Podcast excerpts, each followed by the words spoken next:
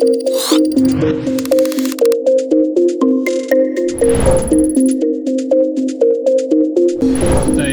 hey Josh, thanks again for coming on to do this uh, discussion after your interview. So, just it'd be useful just for people listening to this just get a bit of an idea about yourself. So, where are you working at the moment? So I'm currently IMT three at Basildon Hospital. I did a training in Leeds initially at university, did BSc in cardiovascular medicine at Leeds as well. And then I got academic foundation program at York. So I did my F1, F2 there, and then come down to East of England for my internal medical training. Nice. And so what, just straight through, no breaks? Yeah, no breaks. Still chugging along Very type A person. So, so many people in cardiology like that. So you've, so, and you're AFP cardiology as well? Yes, so I did that in cardiovascular rehabilitation research. Yeah. And then, so were you fairly had a fair idea from early on that you were going to be applying for cardiology, or was this how did how did you come to cardiology, or were you like tossing up between a few different things? No, I'll be honest with you. I, I knew I wanted to do cardiology before I went to university, so I only applied for cardiology. That yeah. was the only thing for me. So, if I didn't get that, I didn't have much other options, unfortunately. But just go with what you love. Yeah. good, good. And then in terms of your like, just a few of the things you've done. So you've done a you've done a BSc. Yep. You've obviously done an AFP in cardiology. So had you, in like preparation, you've had this in your mind. You're preparing for this interview and this application process quite a long time. So what kind of things did you have in your CV and run up to the interview? Sure. Actually, to be honest with you, in terms of things that I did was mainly just for myself and trying to make me as well-rounded as possible.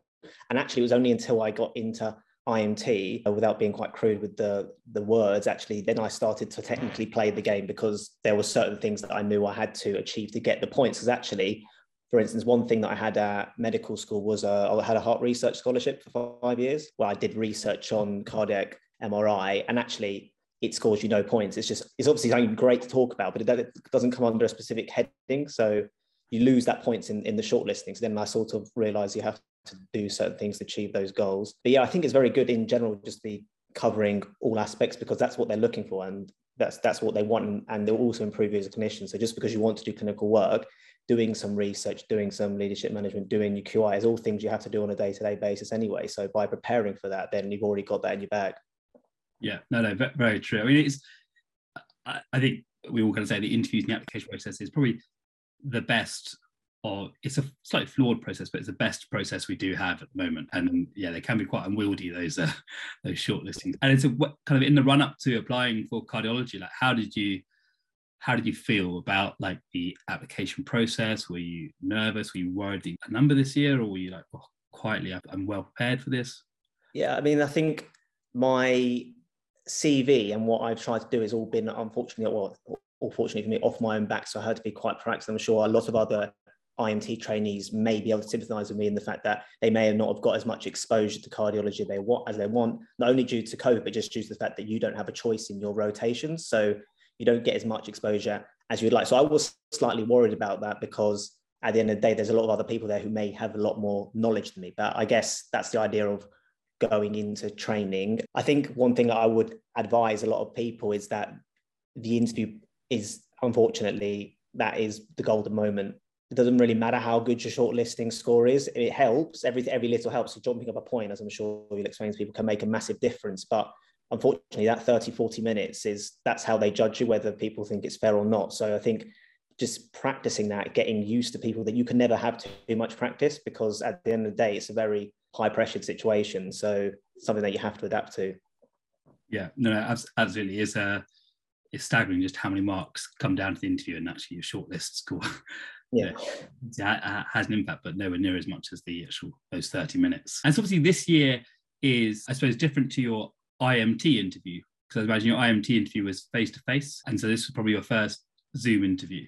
Mm. Uh, how did how did how did you find approaching that? I'll be honest with you, I'm still not a massive fan of Zoom interviews, but if it's the way that the world is evidently changing, I think we just have to to roll with it. I'm, I'm much, I feel much more personal in person. It makes a massive difference shaking someone's hand. Um, but I think, as you say, even just say speaking to you now is another moment of exposure where you're one on one with someone and you have to try and get your personality across. I think it's it can be quite easily lost behind a camera. So you have to really, unfortunately, focus on driving that passion through because they won't be able to see that Yeah, it's, it's, it's certainly almost another separate skill, interviewing and then just interviewing well on on songs. And so, in terms of your preparation now for the interview, so how did you how did you go about preparing preparing for this? Sure. So first and foremost, I'll be honest with you, the majority of me feeling more comfortable and ready for the interview came from you guys optimize. So just the fact that we had that day, we were able to to practice. It felt like as close to uh, an interview situation as we would have got when we had those practice situations. And if I if we could have replicated that more, then that would have been the, the best opportunity. Other things I've had is I've, I've approached multiple consultants and asked for advice and tried to arrange uh, mock interview. I wasn't actually able to do that because unfortunately most of them sort of said you'll you'll be fine. I've got no concerns, which wasn't very helpful. But at the end of the day, I think spe- even just arranging meetings and speaking to consultants one on one just gives you that might just give you that confidence or getting used to speaking to people who are more senior than you, so you feel very comfortable because yes, they are experts in their field, but they are just a human being like yourself at the end of the day. So you just need to get used to that sort of interaction because at the end of the day, they're trying to train you and you're going to be sort of their predecessors. So you're just something you have to get used to, I guess. Yeah, no, no absolutely. Yeah. nice to hear that you found the course very useful now. And the in terms of the other thing we actually trying to get some video, the video library. Did you how did you use that? Did you find it useful? Not so useful? So I, I found the video library really useful. I think the only thing that I did really is I only watched the the good answers because I felt like by listening to the bad answers, sometimes I was listening to a bad answer, thought, oh, that was all right, and then realized actually it wasn't it wasn't the, the good one. So that was the only thing with me. I just made sure I just listened to the good ones just to like imprint it in my head. But I think it is really useful because reading books and uh, it's just a different way of learning, isn't it? I'm, I'm, quite, I learn very well from watching and listening to things. So, and it makes it quite useful if you're like on the way to work or whatever like that. It's, you know, it's quite adaptable. Yeah. Yeah. Well, that's good to hear. And then so the actual interview day itself. So how did it, how did it run? Obviously you log on to, you log on to Zoom. Was it Zoom or Teams they did it on for you? I think it was Teams. Yeah. And so what you log on to Teams and there was a, well, talk, talk me through. Was there? Did you have yeah, to so file? There, there was an admin person uh, there who basically asked you to show the the room to make sure no one else is there. I'm not sure how that could help you, but uh, the, the answers, yeah. And then it was pretty much straight into honest with you, you had two consultants, both in different locations. I think one was in Manchester, one was in Bristol. They introduced themselves and they sort of took it in turns running through the station. So that was only from what I can hear from previous trainees, quite a nice thing, but also quite a dangerous thing in the fact that if you establish quite a good rapport with the consultants, then you're with them the whole time. So you haven't got to worry about the fact that they haven't, they don't know your previous answers or they do, that makes sense. So it was quite run through and made it a little bit easier. Yeah, I suppose that, yeah, definitely one of the, uh, could be a positive or, or a good. And so, and how, and how did it feel? Did it feel, did it feel like a, a back and forth or did you feel like you were speaking for you know four minutes at a time and then they'd wait for you to finish and then ask you another completely separate question for me i'll be honest with you actually normally i can talk for england but i was quite aware of the fact that i wanted to give the answers quite precise and not waffle on too much and actually at points they would say oh we're actually ahead of schedule not so I don't know that's just the way I answered on the day because at the end of the day, how much you practice, your answer is always going to be slightly variable. But I did feel like they they were always there to try and help you. Say, for instance, you weren't quite, you know, you said something mm, and then they would lead you in the right way. So they're not they're definitely not working against you. At the same time, it's similar to like if you're doing a PACES exam, they're quite poker face. They're not going to give you much, even in the per, the personal bit. They don't really smile or you know whatever you've done. They just sort of note it down.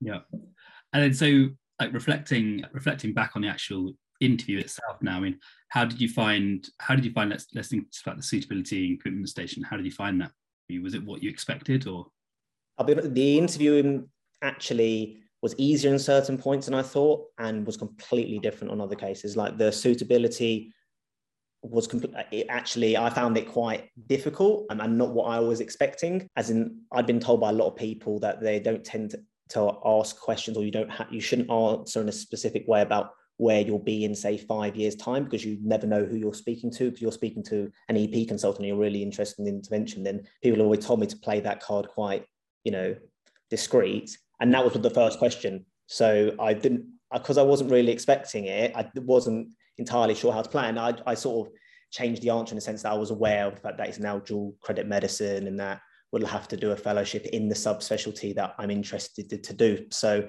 actually, if I wanted to truly commit an answer, I would have said about intervention. But I, don't know how they how they mark that to be honest with you. But I think they otherwise it's quite bog standard to be honest with you. And they ask you about your career, but obviously they all the only thing they're interested in is cardiology. They don't want you to really talk about the fact that you've done two cycles in an audit that's got nothing to do with it. So I think you have to be quite concise and to the point with that.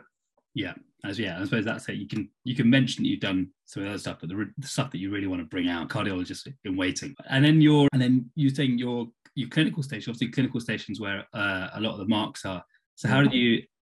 know You got you got full marks in your long long case. Uh, yeah.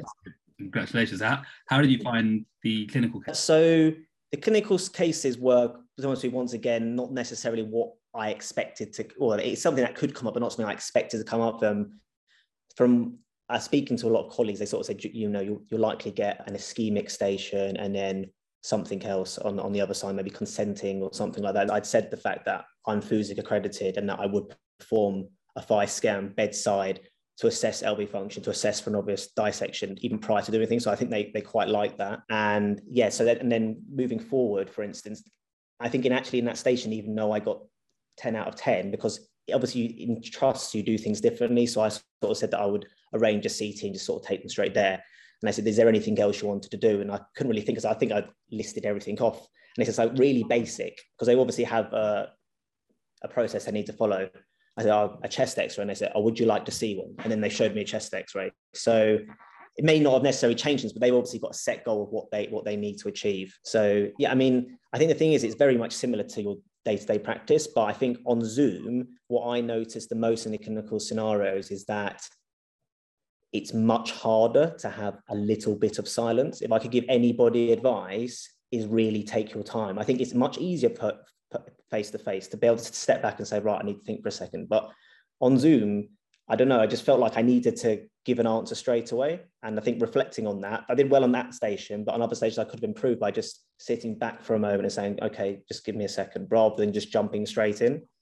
Yeah, I think that's a, that's a really, really useful piece of advice. I think it's a, a piece of advice some, someone gave me uh, a few years ago before my interview. I, I use it all the time now, just in your, but even in just in life, because you to take a second, I think really, at least really helps the other person think that you're really considering. Yeah, and it seems like a minute to you, but it's not. So that, that's that's a, that's a really good tip for uh, people going through the uh, process next year. And anything else from the interview, in particular, like, oh, you know, one thing I did that, you know, this really helped, or anything particularly that, oh gosh, I wish I'd thought of this some more. Yeah, I think things they very much like are personal examples. They they want to see that you've actually experienced it. They know that people have read up on things, but I think personal examples are really useful. And as a full safe for anybody, especially with like ethical situations, is having those buzzwords like duty of candor, you know, audit. What what does that mean to you? Ethics. Just having those basic principles means that if you get shocked or stuck on a day, you can revert back to them, and you, you'll at least be able to say something. Yeah. Absolutely. And so just uh just adding on, so you're obviously I know we're currently in the midst of the the whole process and the and stuff. So you're where are you where where are you currently where have you currently got an offer for? For East Midlands. East Midlands. Fantastic. So much happier with that at the moment.